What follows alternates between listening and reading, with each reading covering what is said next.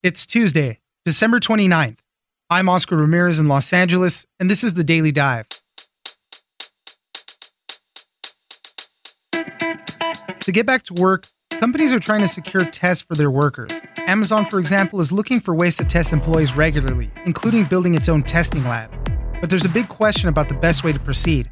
Will employers need more diagnostic tests, or will it be better for antibody tests? And now the vaccines are rolling out, will those be required to even come back to work? There's also questions about cost, supply, and concerns about employee privacy.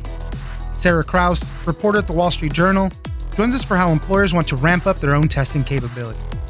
Next, vitamin C was having a moment during the pandemic, and sales were surging, but you have to watch out for some offering it up as a coronavirus treatment.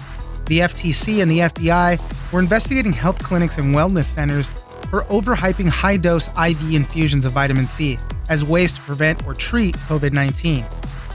Brent Schrotenboer, investigative reporter at USA Today, joins us for more. Finally, many are worried about what some are calling the twindemic, which is continuing to fight the coronavirus pandemic while also getting through the flu season. The flu and COVID 19 share several common symptoms, and it's important to know how to differentiate the two viruses. Karina Zaiets, reporter at USA Today, joins us for how to tell the difference. It's news without the noise. Let's dive in. Is it most valuable to regularly test people for the coronavirus itself, or is it better to conduct a broad antibody test to see who has had it and may be immune to it? But even what immunity is in the context of this virus is unclear. So once you have it, does that to say you can't get it again? If you are immune to it, how long does that immunity last? Joining us now is Sarah Krouse, reporter at the Wall Street Journal. Thanks for joining us, Sarah. Thanks for having me everybody on top of mind for everybody right now is how do we get back? How do we get the economy going again? And how do we get back to work? Uh, companies are looking to get a bunch of tests for their workers. This has long been part of the conversation. We need to ramp up all the testing, but companies are looking to get their own tests, test their own workers, maybe in house. But that also poses a lot of problems. Up front, right now, we hear a lot about Amazon and General Motors. They're looking for ways to test their employees they're looking for methods to test them regularly. But like I said, there's just a lot of problems with ramping up privacy liability concerns as well. Sarah, tell us a little bit about this. So, as companies try to figure out when and how to bring workers back to the office or back to the workplace, they want to make testing part of it, but it's really unclear how to best go about it, whether it's most valuable to do regular diagnostic tests, whether an antibody test is the best way forward. So there's a lot of questions about how best to proceed that companies are grappling with and how to act on it once they know that about their workforce. Really it's all going to be dependent on the company too and their resources. You know I, I, mentioned amazon.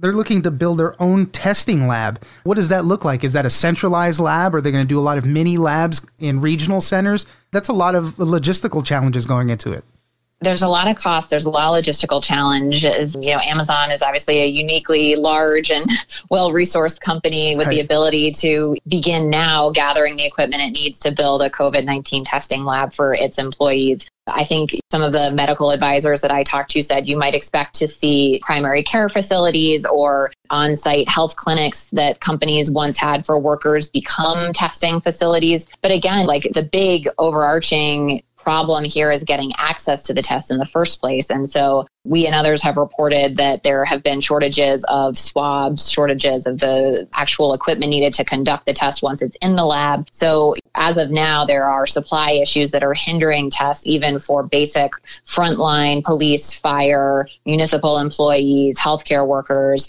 So overcoming that is pretty important step towards the broader public having wide access to testing, let alone individual employers. And what the hierarchy is going to look like for that, obviously healthcare workers and as you mentioned, some of these other frontline first responders need these tests first and they need to be able to ramp their portions of it first. So after that, then does it become a bidding war for these types of materials needed? I mean, there's a lot of questions that go into it, but it is very much part of the conversation. I think some polls or some uh, companies that you guys have been talking to at the Wall Street Journal, there's over a quarter of the companies are looking for some type of testing for their employees. And there's disagreement among executives, even at large employers, to is it most valuable to regularly test people for the coronavirus itself, or is it better to conduct a broad antibody test to see who has had it and may be immune to it? But even what immunity is in the context of this virus is unclear. So once you have it, does that to say you can't get it again? If you are immune to it, how long does that immunity last? So there's a lot of unknowns about the coronavirus itself that make making a game plan about this really complicated complicated, even more so than the logistics we've already talked about right. with actually sourcing the test. Let's talk a little bit about how some of this might look in practice. As you mentioned, some of these bigger companies can repurpose parts of their company so they can do testing. But to do that testing, we've all seen those videos of the swab that goes way in the back of the throat. I mean, sometimes the person coughs because it tickles them the wrong way. So the person that is going to be doing this testing will have to be in full on gear. They'll have to be a trained professional, obviously, but also full on PPE, personal protective equipment. And that's kind of at a shortage too sometimes. So another challenge there.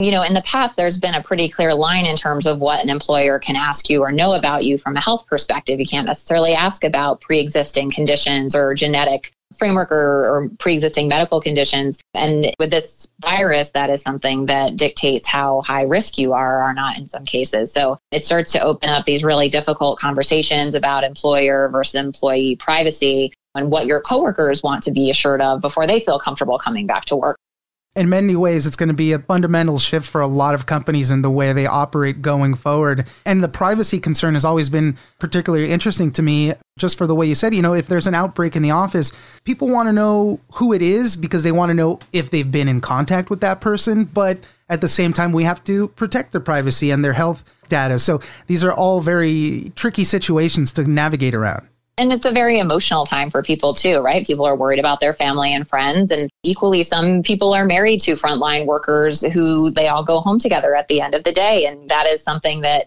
has always been the case that your workforce may be married to someone in a different profession that is higher risk than yours. And that becomes relevant in this conversation. But it's not something that an employer would typically have had a right to ask you about or factor into determining whether and when you can return to the office. Sarah Krouse, reporter at the Wall Street Journal. Thank you very much for joining us. Thanks for having me.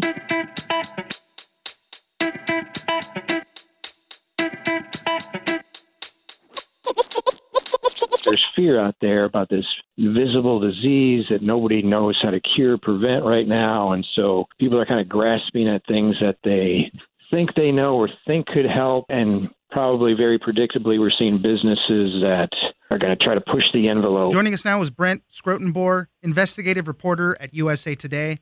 Thanks for joining us, Brent. Thank you. Appreciate it. Vitamin C seems to be having a moment during the coronavirus pandemic. Sales of vitamin C supplements have gone up to about $209 million in the first half of 2020. That's up 76% compared to the same period last year. I know just anecdotally, for myself as soon as all the hoarding was going on and people were doing all this panic buying. My wife right away bought up a bunch of vitamin C stuff too. She said it's good for you. But there's actually a lot of instances where people are selling vitamin C by IV. They're making these false claims that it can help treat COVID 19. The FTC has had to get involved with shutting down some of these people. There was even an FBI raid on somebody who was doing these vitamin C by IV treatments. Brent, tell us a little bit about that. It's interesting. It's sort of taken almost like a on like a cult status. It almost seems like a religion. Vitamin C has almost become a religion, and people really want to believe it does this and that in this scary time of pandemic. And we should say right off the top, I mean, vitamin C is very good for you. Everybody needs it. It's an essential nutrient. It does help your immunity. It's found in fruits and vegetables, and if you eat a lot of fruits and vegetables, and you're, you're going to probably have a pretty good immune system and good overall health. So let's just make this clear: vitamin C is good. Okay, I mean, there's right. nothing really bad about it. You can take a lot of it, and, and, and probably the worst that's going to happen is you don't need all that you that you think you do. That you might be overtaking it, but it, that you might just come out of your body in natural ways and not really have any effect. And so it's important just to establish that. But what the pandemic has done is that there's a, there's fear out there about this invisible disease that nobody knows how to cure, prevent right now. And so people are kind of grasping at things that they think they know or think could help. And probably very predictably, we're seeing businesses that are going to try to push the envelope and try to say that uh, mainlining vitamin C into your veins is going to prevent or cure COVID 19. And there, there's just no evidence to support that. And, and so we've seen the, the federal government crack down on it. Cause, you know, like the Federal Trade Commission has been investigating different businesses that and what they say and how they advertise. They regulate against deceptive business practices and deceptive advertising, and they found dozens of businesses like wellness clinics that say that if you inject this into your vein through an IV, you are going to prevent yourself from getting COVID, et cetera. FBI, as you mentioned, they uh, raided a doctor's office uh, near Detroit in April, where the this doctor was very avid about this treatment. He was injecting this into their veins and saying it helped with COVID, and he was also billing Medicare for it. You write about how there's a history of misunderstanding with vitamin C, and as you mentioned, you know, I'm not taking away from it. As you mentioned at the top, it, it is good for you. But where did it go? Where it became got this cult status? That probably can be traced back to 1970 when a guy, a scientist named Linus Pauling, published a book called Vitamin C and the Common Cold. And he basically theorized that you take higher doses of it, it's going to give you better defenses.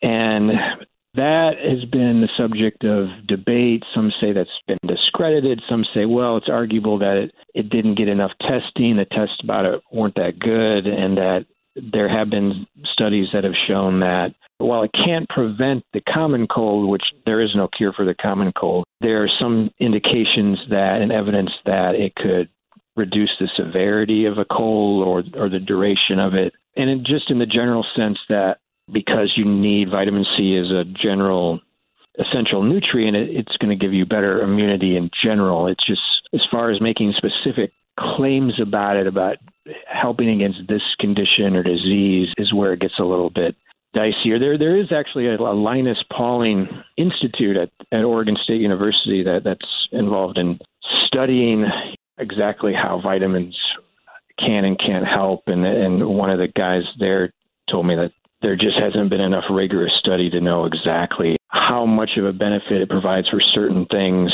and that's where you know we get into the stuff that was theorized back in the 70s is you know I don't think it's been totally disproven but it just needs a lot more rigorous study to know exactly what it's doing. Yeah, there's even clinical trials involving COVID-19 and vitamin C but those could take years before reaching any conclusion but people are still thinking it works. There was a March 2020 survey that said 21% of people in the US thought that taking vitamin C probably or definitely prevented COVID 19 infection. So the thought is out there, but you just got to know that vitamin C is not an approved treatment for COVID 19 or a preventative for COVID 19 one of these things that's taken on a lot more popularity in recent years, and especially now during the pandemic, is these IV treatments. Now you can you can find a lot of these in a lot of cities. They're wellness centers or naturopathic doctors that are, are selling this about two hundred dollars per treatment, where they put it into your veins and you sit there and you get this big high dose injections and uh, they generally sell that under the claim that it boosts overall immunity and, and good health that again, as I'm told, there's not really any evidence that having that big of a dose is necessary any more than just eating regular fruits and vegetables in a, in a normal good diet. It is generally safe. I mean, I've not heard any bad complications or people get this or any real horror stories about a vitamin C injection, but I guess the biggest risk then would be you're spending $200 on something you might not really need much more than having a lot of broccoli or strawberries in your diet. Right. You have to beware of the hype. Brent Schrotenboer, investigative reporter at USA Today. Thank you very much for joining us. Thank you. Appreciate it.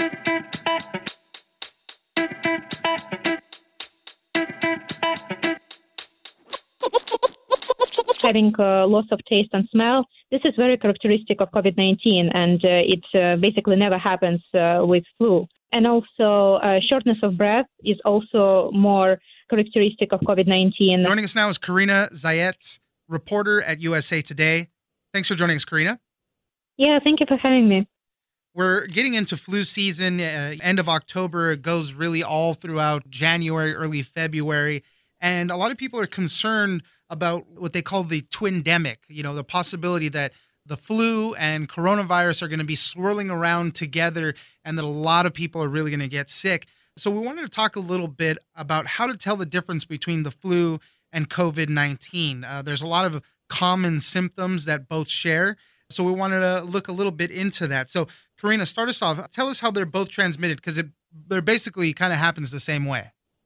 That's true, Oscar. They're both transmitted the same way. Basically, through respiratory droplets. So, uh, whenever a person coughs or sneezes, those respiratory droplets uh, go out, and then you can contact um, the virus by inhaling these droplets or by touching the surface that uh, is contaminated with those droplets. So, basically, flu viruses, uh, influenza viruses, as well as COVID 19, uh, coronavirus viruses, you can pick them up pretty much the same way. Yeah. And the good thing is that if you're practicing the proper procedures, you know, wearing your mask, washing your hands, the physical distancing, it's going to help limit the spread of both. So make sure to do those things. So let's talk about those symptoms now because there's a lot of different symptoms that COVID 19 has, but there's a few that are shared, namely the fever, the chills, the shivers, the cough, and then the fatigue. Those are the top three that are usually shared, and shortness of breath as well. So let's talk about some of those symptoms.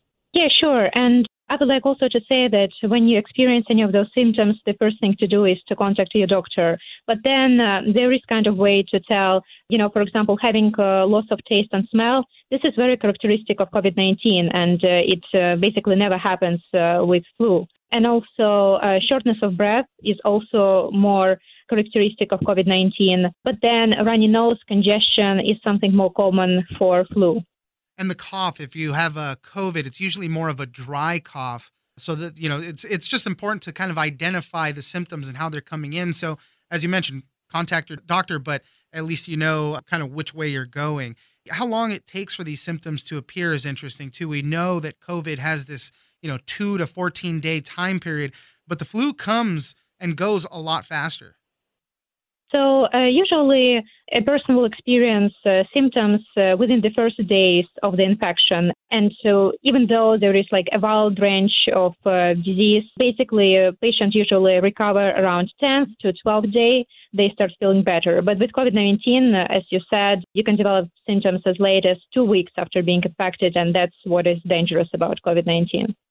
Now let's talk a little bit about the big concerns that public health experts have and really is that you know hospitalizations could go up. You know, a lot of people might come down with COVID nineteen. A lot of people might come down with the flu. They're going to be need to be treated, and they think that it might overwhelm the healthcare system.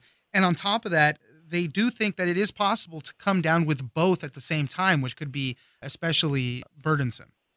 Yeah, that's true. And there were actually studies that actually uh, talking about people having both at the same time. So there are recorded cases where people did have both. But yeah, you're right that experts are afraid that we'll have this COVID-19 wave and then we'll have uh, on top of that flu wave and that can overwhelm the health system.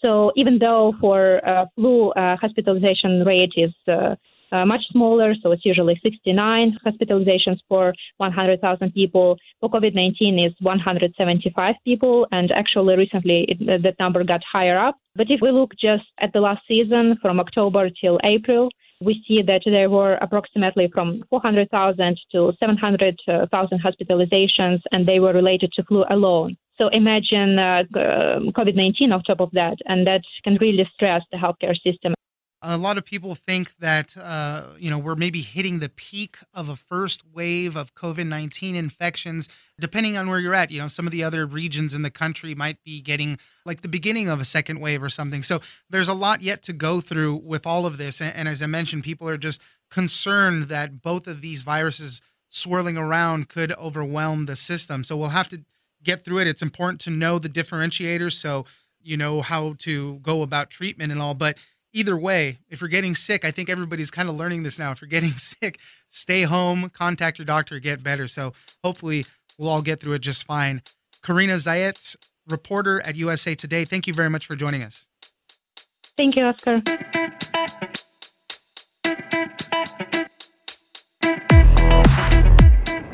That's it for today. Join us on social media at Daily Dive Pod on both Twitter and Instagram. Leave us a comment, give us a rating, and tell us stories that you're interested in. Follow us on iHeartRadio or subscribe wherever you get your podcast. This episode of The Daily Dive was produced by Victor Wright and engineered by Tony Sorrentino. I'm Oscar Ramirez, and this was your Daily Dive.